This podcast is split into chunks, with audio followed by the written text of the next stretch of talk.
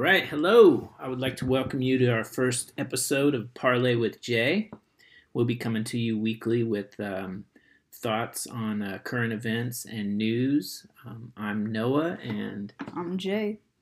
and uh, we're gonna get started. All right, so today's episode is gonna be about George Santos. Um, I'm sure he's uh, you guys are familiar with him at this point, and I know uh, Joaquin and myself have had a lot of uh, thoughts about him. And um, anyway, we'll go over a quick uh, recap of some of the things he's done. I think our favorite thing that he did was he said that he was Jewish, and then uh, and then he clarified that he's not actually Jewish; he's Jew-ish. Which, what do you think about that, Jay? Jewish. I mean, he's not lying. He's, he's Jewish. I think it was classic. I like that one. Um, so other things that he's done, his I recommend checking out his Wikipedia page because it's like encyclopedic, man. It's really long. But anyway, he has lied about pretty much everything in his whole life. Um, he's from Brazil. He said that his grandparents were Holocaust survivors, um, which isn't true. He's actually Catholic, although he said he was Jewish, but we just talked about that. He's Jewish. He has uh, lied about his education. He's lied about his jobs. He's got some check scandals in Brazil. He's got some uh, scandals with some dog. Uh, what do you call it? Like dog. Uh, He's like a dog charity Charity, foundation. yeah, He like stole money from some guy and then refused to pay the charity too. It's crazy. Mhm. I think that one's still up in the air. I guess the biggest thing for him in terms of his political career is that he is under investigation for campaign finance. So, what I want to ask you, Jay, is given all these things, and I know we had watched uh, like a news story about it, and it was funny because you just like clearly were like, I can't even believe they're they're talking about this seriously, mm-hmm. which I mm-hmm. thought was funny because it, it really is. It's like over the top, and yet we have to kind of take it seriously. And he really is in Congress. So what? I mean, what should we do with this guy? I don't even know. I think that they should kick him out of office, but I mean, it's been quite a long time and he still isn't out of there. There's a bunch of Republicans who still want him out of office, although there's also a lot of people who still want him in since it gives them an advantage in the House. And but uh, yeah, I don't think someone like this should be in Congress. I don't even know how he got there in the first place. Yeah, someone definitely did not do their due diligence in uh, in the election, you know, research. But um, so if they can't, if he doesn't get convicted of anything where he really can get kicked out, and the Republicans hold on to him because he gives them another vote, then what? What do you think are the ramifications of that? Mm, What do you mean by that? I mean, what does that mean for us as a country if we've got like a basically a con artist? I mean, we could get into the past presidency, but we'll leave that off the table for now. But what does that mean that that we would have this guy who's like an obvious con artist in our lawmaking body? Like, what do you think that means for the country? I think it would be kind of a pretty bad impression of on our country, but I mean, he he's not like he doesn't have the most power, but it's still not good that he is in office since all the things that he has done. It's crazy, hmm and it might make us look bad to other countries too, politics wise. Yeah, it kind of makes it look like we don't have um, honesty and, and sort of control. I mean, to me, one of the biggest problems with it is it's just symbolic of how polarized the Congress is and how, you know, they're not really interested in, in trying to work for the country. They're working for their side, you know, and so we're not unified. And because they're competing and they're working for their side, they're allowing a guy who they don't even like to have some power and to be given a pass because he's an ally of one side. which is that's really a problematic thing when you have a um, you know the the enemy of my enemy is my friend they say but uh, unfortunately that's not always true. Yeah it's not good and i mean people really some people a lot of people don't even really care who who is like in charge. They just care whatever they do for them that's good. Like if there's someone who does something really bad but they do something that you want then some people really just don't care and are bad about that that's kind of where we find ourselves yeah, it shows there's a lot of selfishness in our country, and people just don't care. They just want things to be their way, which is a really bad way to think about things. So, yeah, it's pretty bad for our country, and George Santos just isn't the right person to be in Congress. Yeah, I agree with that. Now, during the State of the Union, they filmed a what I thought was kind of a funny moment where um, Mitt Romney uh, confronted George Santos and he told him, "Shame on you." Did you see that? Uh, clips of that? I think I think it was on the news. It's really funny that he was just confronting him face on, and George Santos just doesn't care at all. At least he pretends like he doesn't care. Yeah, he's he's a frustrating dude. But I, I got to give Mitt Romney credit for doing that because uh, I would want to do the same thing, man. Shame on you. Like that dude. Anyway, um let's go to another subject.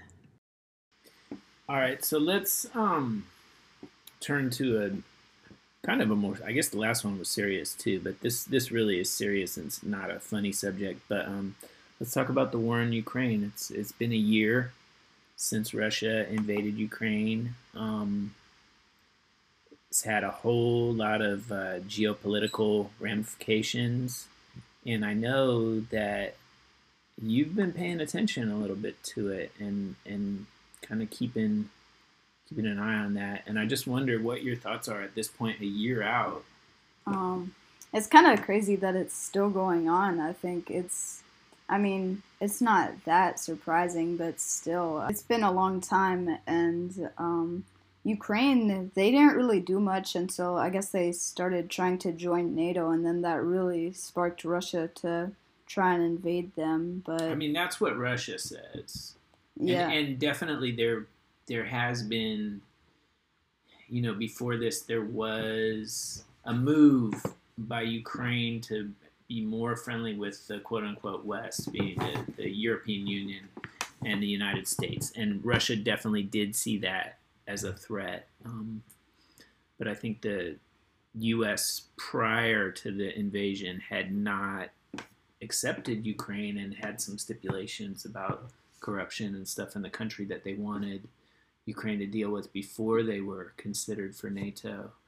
Um, what do you think about the effect of this war on NATO? Well, first of all, do you know what NATO is? Yeah, NATO is an alliance of a bunch of different countries that are allies of the USA, uh, mainly in the West, and also um, some a lot of countries from the European Union too are part of NATO. And what is the significance of NATO? Like, what's the biggest thing about it? Um, it's just they're allies, and they kind of all are enemies of like Russia and China and those countries well, that are also they're not together. necessarily enemies, but I'll, I'll, tell you what the the big significance is that they have an agreement that if a, a NATO country is attacked, all the other NATO countries will come in to defend it. So, in other words, if you start a war with a NATO country, you're starting a war with NATO, which means you're starting a war with the U.S. and with Germany. Turkey is in NATO Turkey's relatively friendly with Russia. Um, so they've actually been sort of a peace broker at times in this. Um, but anyway, that's the big significance, and that's why it's scary because the idea of having a war between Russia and the United States, two the two largest nuclear superpowers, is you know is a very dangerous thing for the planet. Yeah, and another thing is that I mean, this seems like it could break out into some sort of World War III with all the NATO countries kind of on one side, all protecting Ukraine, and Russia trying to take over Ukraine, and China trying to take over Taiwan. It's it just could spark a really big conflict that I don't think we would want to see. Be very dangerous. Right. Right. So I think that's why the you know we've been even selective in the types of weapons that we've been giving Ukraine. Um, we have not wanted to actually put troops in Ukraine. We're really walking a tightrope between defending Ukraine and getting in an actual war with Russia. Uh, yeah, it's it's tough. It's like it's hard to it's hard to stand up for Ukraine without it being too problematic and dangerous for us and um, it just it must be hard for the country to try and do the best they can at defending Ukraine. And what do you think about what we're doing? Do you think we're doing the right thing? I think, yeah, I think that we've been doing pretty well, and I'm actually pretty surprised that Ukraine has been standing up pretty well against Russia, considering it's been a year and Russia is like a super military superpower, and still Ukraine hasn't been affected. Ukraine has been affected a lot, but they've been defending more well than I think a lot of people would have expected. Yeah, yeah, I think there were some surprises. I think Russia was not as effective as they were expected to be. Um, I think their military prowess has been called into question a little bit. Uh, Ukraine has done better than expected, and also you know the help from from the U.S. and, and Germany and other other Western countries has really helped Ukraine to kind of hold on. And and now it seems like we have this kind of stalemate, and at the same time, there's this whole sort of global reorganization of um, economies and you know all these trading partnerships and alliances, and it's it's pretty interesting. I'm not sure if it's good or bad. I mean, war is definitely bad. Period. Certainly, it's horrible for Ukraine. It's not good for Russia. Um,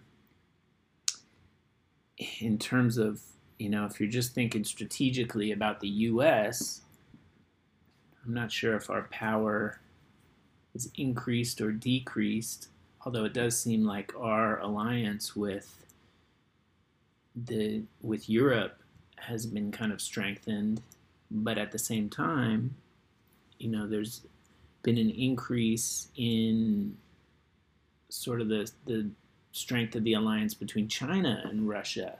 And China is really our economically, at least, is our biggest threat um, in terms of just global power. If you're just thinking about global power, so, I mean, what do you think about that, just in terms of what this, like, how this is affecting the world economies and and uh, you know strategic partnerships? I think it's pretty bad because Russia and China are two of some of the biggest countries in the world, and their ideologies just have not been good for the citizens. So, if and they're trying to expand and get even bigger and have more of an influence over the world which is pretty bad for countries that are th- this powerful and have like just aren't good. And what are their ideologies? When you say that, what do you mean? What are their ideologies? Well, I think I mean they're just like very they're very strict countries. They um, they're kind of authoritarian. Yeah. Am I putting that word in your mouth, or is that what you're trying to say? Uh, I think yeah, that's what I'm trying to say. Pretty much. Yeah, they're not they're not really functioning democracies. Well, certainly China is not a democracy. Um, you know, Xi Jinping has been in power for I, I don't even know how long, but a long time, and it seems like it's just continuing until he decides to give it up. And then the same thing with Putin. Putin has been in charge for 20 plus years Yeah, and there's this whole thing that, like, apparently the election was rigged in Russia. There was like things in voting polls before the voting actually started, and the government has been trying to be very secretive about that and is very um, violent towards the people who try and speak out about that. So, Yeah, they're not they're not a functioning democracy at all. Um, so yeah, I think that I agree with that. That's a problem uh, to have those kind of leadership philosophies more influential in the world. Um, is not probably not good for the majority of people. It might be good for a few people in power that can benefit by, you know, control of the masses. So I guess I want to ask you, like, what you know, you you see what we're doing. Would you do anything different? Like, what would you do if you were if you were Biden and you were confronting a situation? Is there is there anything different you would do? Uh, well, I think the things that Biden has been doing with our country and defending Ukraine have been, it's hard to do that without starting a big conflict. So, what he has been doing has been uh, a good step in kind of defending Ukraine without getting too involved. Um, but I mean, one thing I would do different, I think that I would just give Ukraine a little bit more defense because Russia has taken over some of its territories and they have been really like they have taken over a lot well they've taken over a little bit of Ukraine and they've also destroyed a lot of the cities so I think I would step up and do a little bit more just uh, like giving Ukraine more aid instead of just giving them weapons and other things and uh, I think I would kind of try and use the same strategy that our country is doing, but just do it a little bit more, just to, so that we're able to help Ukraine out more than we're doing right now, and still not get too involved with it and start a big conflict. So you might be a little more aggressive. So Yeah. Ukraine is asking for fighter jets. Would you give it to them? I would. hmm, That's an interesting question. That's that's hard. I'm. I mean, I would probably I'd give them to Ukraine, but I don't think I I would operate. I would be the ones to. We would be the ones to operate them with our military. I think we would just uh, give Ukraine the the jets and Yeah, that's what they're asking for. They're asking to give them the jets and then to train their pilots, not for us to fly them. So I you would you would do that. yeah I would do that. I think that's pretty reasonable. Okay. I think I actually agree. I think at this point, you know, I, I think it would help more than hurt, and I don't think it increases the risk of, of nuclear escalation. Um, but that's you know that's the fear. That's that's the big, you know, kind of elephant in the room with all this is is nuclear escalation, and and Putin is is threatening. You know, he threatens that. Yeah, nuclear having a nuclear warfare would be horrible for everyone. Yeah, I definitely agree with that. I think that's our mic drop on this one. Having a nuclear war would be horrible for everyone. So with that, you know, on a on a positive note, we're gonna say goodbye. We'll see you next week with a couple other topics. Um, and uh, thank you for listening. Goodbye from me, Noah, and Uh, goodbye from me, Jay or Joaquin. peace.